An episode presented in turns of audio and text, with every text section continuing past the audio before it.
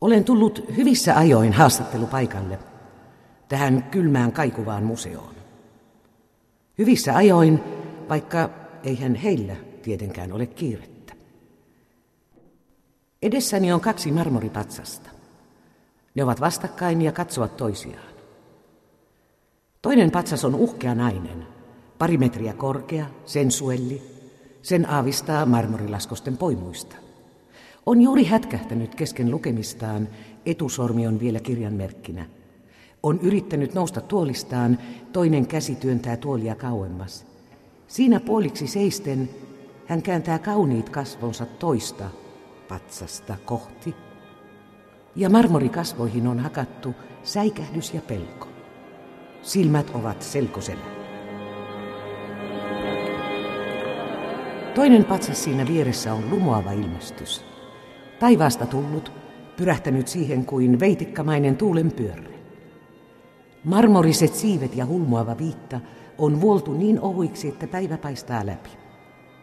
Voimakkaan nuoren kätensä hymyilevä siipiolento ojentaa etusormi pystyssä kohti taivasta. Hän on enkeli, joka tuo taivaasta tärkeän viestin naiselle ja ilosanoman maailmalle. Juuri tämä nainen on valittu maailman pelastajan Jeesuksen Kristuksen äidiksi. Hänen kohtunsa siis. Uhkea nainen on Maria, Jeesuksen äiti, neitsyt Maria. Ja patsaat esittävät, mitä tapahtui Marian ilmestyspäivänä. Se sijoitetaan aikaan yhdeksän kuukautta ennen joulua Kristuksen syntymää. Nämä kaksi patsasta voi nähdä Keski-Italiassa Orvieton tuomiokirkon museossa. Ne on hakannut taiteilija Francesco Moki vuosina 1603-1609. Pidän naisen kauniista marmorisista kasvoista, siroista käsistä, jotka pitelevät kirjaa, ja alan puhua hänen kanssaan, siis neitsyt Marian kanssa. Saanko tehdä hiukan epähienon kysymyksen? Mitä kirjaa te olitte lukemassa, kun enkeli pyrähti paikalle? En rukouskirjaa. Entäpä tuo Veikkonen vieressä? Kuka hän on? Arkkienkeli Gabriel toi minulle viestin. Olin silloin hyvin nuori, alaikäinen, vähän yli kymmenen. Ja minä säikähdin. Sen näkee ilmeestänne. Mutta kun nyt olemme tässä naisten kesken ja molemmat äitejä minäkin, niin saisinko sinutella? Kyllä saat, totta kai. Mistä sinä tulet? Kaukaa. Kaikki, mikä silloin sanottiin siinä tilanteessa sinun ja arkienkelin välillä, on jo tapahtunut. Ja seuraukset ovat olleet, sanoisinko, kohtalokkaat. Kohtalokkaat, totisesti.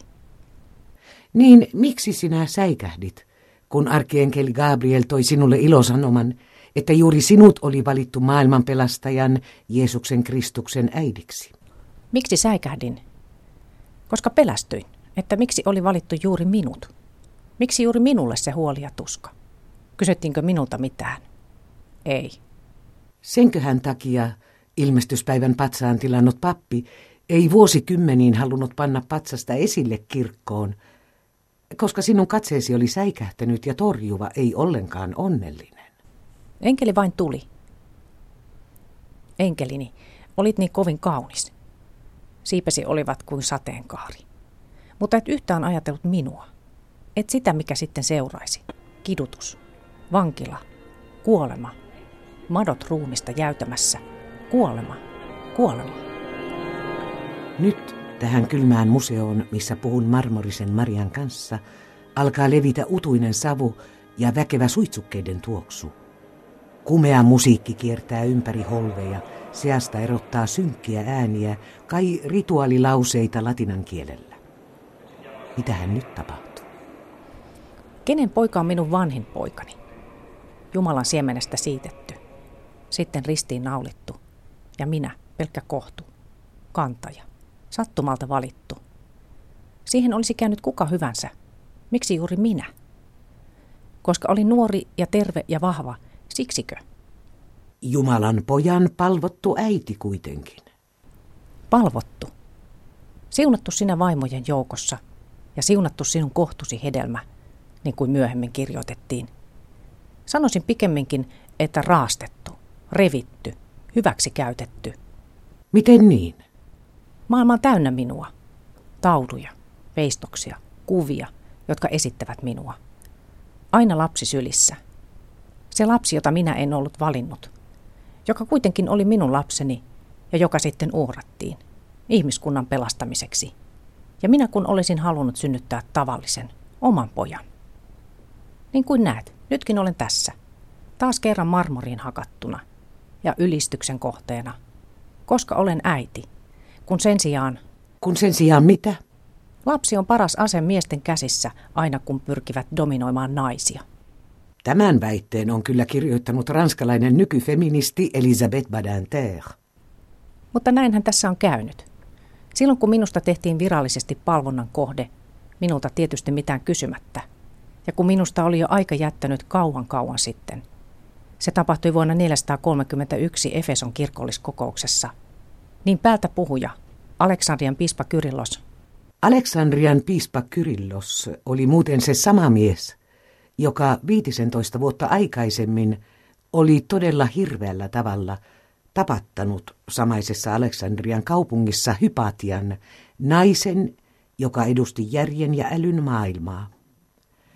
Hypatia oli filosofi ja matemaatikko, ei kristitty.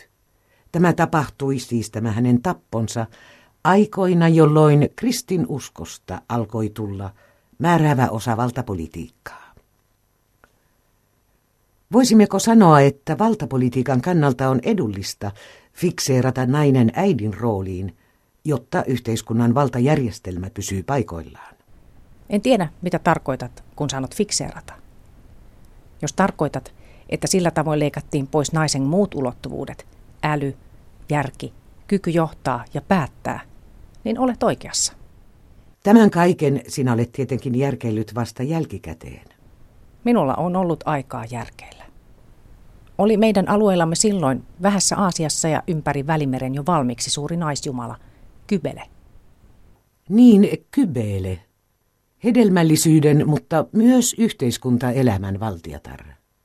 Manja Mater Dei, jumalten suuri äiti, niin hänestä sanoivat antiikin roomalaiset valtiaat latinan kielellään. Häntä juhlittiin hurmiollisten tanssien säestyksellä. Mutta kun minusta tehtiin virallisesti Jumalan synnyttäjä ja Jumalan äiti, niin lyötiin lukko naisen seksuaalisuudelle. Myös tansseille tietysti. Sillä minä olen synnyttänyt neitsellisesti, siis koskaan miehen koskematta. Se päätettiin kirkolliskokouksessa vuonna 553. Olen jopa syntynytkin ilman perisyntiä.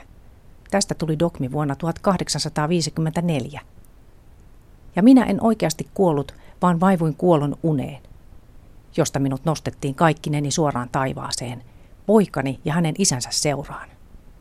Tämä vahvistettiin vuonna 1950. Näin päättivät kirkon miehet mahtavassa Vatikaanissa. Minä olin täydellisen, siis ei-seksuaalisen puhtauden symboli ja voimakas sellainen, jotta syntiä voisi osoittaa sormella, jotta mies voisi kätkeä pelkonsa jonka naisen seksuaalisuus hänessä herättää. Muistakaamme, että kaikki on likaista ja saastaista, siittämisen hetkestä syntymään. Naisen vakina on kammottava, syöveri ja pohjaton kuilu, maailman kaiken synnin lähde, labyrintti, onkalo, siellä veri ja nesteet ja kuukautiset ja sikiövesi ja pöyristyttävä napanuora, voi luojani, miksi olet sallinut, että rakastamasi lapset syntyvät saasteesta? Karmea tekstiä. Tässä neitsyt Maria siteeraa väkevän ironista kohtaa portugalilaisen ateistin Nobelkirjailijan José Saramagon teoksesta Jeesuksen Kristuksen evankeliumi, jonka Vatikaani muuten on julistanut melkein kielletyksi kirjaksi. Se kun asettaa Jeesuksen elämän aivan uuteen vallankumoukselliseen valoon. Maria, huomaan, että seuraat jatkuvasti hyvin, mitä maailmassa tapahtuu ja kirjoitetaan. Minulla on ollut aikaa. Paljon aikaa. Olen nähnyt, miten minun nimini on pystytetty tuhansia pyhiinvaelluspaikkoja. Mutta olethan sinä lukemattomien ihmisten käsityksen mukaan myös ilmestynyt, sanoisinko melkein elävässä hahmossa, monen monituista kertaa Fatimassa, Lurdissa ja sitten kesäkuusta 1981 kerran kuussa pienessä Medjugorjen kaupungissa Bosnia-Herzegovinassa. Siitä on tullut miljoonien pyhinvaeltajien kohde. Rukoilevat sinua, pyytävät anteeksi syntejään ja että auttaisit heitä. Se metsukorje. Kuvittele, että yksi niistä kuudesta lapsesta, nyttemmin jo aikuisiksi kasvaneista, jotka väittävät näkevänsä minut, neitsyt Marian, kerran kuussa aina 25. päivä. Siis yksi niistä, tyttö, nyt jo nainen, Vitska nimeltään, aikoo kirjoittaa minun elämänkertani. Siis sen elämän, jonka minä olen muka kertonut hänelle aina kun olen ilmestynyt. Täytyy sanoa, että olet aika ankara katolisia uskovaisiasi kohtaan. Mietin vain, että mitä hän siitäkin kirjasta tulee. Mitä bosnialainen tyttö voi tietää minun elämästäni? Se oli tavallinen köyhän naisen elämä alkeellisissa olosuhteissa 2000 vuotta sitten. Vaatimaton ja alistunut elämä. Ei siinä sen kummempaa. Toivoisi, että nykyaikana naisen kohtalo olisi jotakin muuta. Niin, Maria. Katoliset ovat ilman muuta menneet neitseellisen äitihahmon palvonnassa pisimmälle. Ja ehkä sinua, Maria, häiritsee se, että siinä on selvästi taikauskoisiakin piirteitä. Mutta toisaalta kaikkialla oletetaan, että jokaisella naisella on sisään syntynyt biologinen äitiyden vaisto. Mutta onko niin? Entäpä jos sattuukin olemaan huono äiti? Mitä sitten? Jos et ole hyvä äiti, sinua syyllistetään. Välistä ajattelen, että voisi olla parempi olla ollenkaan tekemättä lapsia. No tuo on aika reippaasti sanottu neitsyt Marialta. Niin kuin sinä varmasti tiedät, meillä on nyt kyllä mahdollisuus syntyväisyyden säännöstelyyn. Se tarkoittaa, että emme ole luonnon armoilla, vaan että me naiset voimme itse päättää. Se on kulttuurin voitto luonnosta, eikö vain? Tiedän kyllä, totta kai. Senkin tiedän, että teillä on nykyisin tapana ajatella, että nainen saavuttaa tasa-arvoisuuden sitä mukaan, kun vapautuu tuottamattomasta kotityöstä ja siirtyy tuottavan työn pariin. Tuo taas on siteeraus kommunistijohtaja Leniniltä. Ehkä et ole päivittänyt tietojasi vähän aikaan. Nykynainen ainakin lännessä on sekä äiti että oman yksilöllisen kohtalonsa vapaa päättäjä. Vapaa päättäjä. Minä seison marmorijalustalla, minä äiti ja puhdas, ja toiset naiset. Ei heiltä odoteta puhtautta, päinvastoin. Paljonko on prostituoituja alaikäisiä tyttöjä? Paljonko naisia, jotka raiskataan kotona ja kadulla? Paljonko niitä, jotka tapetaan jo ennen kuin syntyvät, vain koska ovat tyttöjä? Paljonko niitä, joiden kasvoille mies heittää happoa vain koska on kyllästynyt? Jostakin luin, että maailmasta puuttuu arviolta sata miljoonaa naista. Jonnekin heitettyjä, eikä heillä ole marmoriviittoja. Seksistäkö tässä aina on kysymys? Seksistä. Vallan väline se on vieläkin. Kulttuurisen vallan tai suoran väkivallan. Kun minä ajattelen, mitä kaikkea on viimeisten parin tuhannen vuoden aikana keitetty koko naisten heikkoudesta ja naisten voimasta, kuinka on alistettu ja kuinka ylistetty, niin ajattelen, että kaikki palautuu aina kuitenkin naisen seksuaalisuuteen. Sitä on hyvää ja sitä on pahaa, miesten mielestä. Vielä viimeinen kysymys. Mitä muistat siitä jouluyöstä yli 2000 vuotta sitten, kun koko tämä tarina alkoi? Lukisin mielelläni muutaman runosäkeen. Sopiiko? Venäläisen Josif Brodskin joulurunosta. Ja nyt neitsyt Maria avaa marmorisen kirjansa. Runo alkaa siitä, kun olimme kaikki siellä, kaikki sen seimen ympärillä, ja päättyy näin. Tähti katseli kynnykseltä, ja ainut meistä, joka tiesi, mitä se katse piti sisällään, oli lapsi, vastasyntynyt. Mutta lapsi oli vaiti.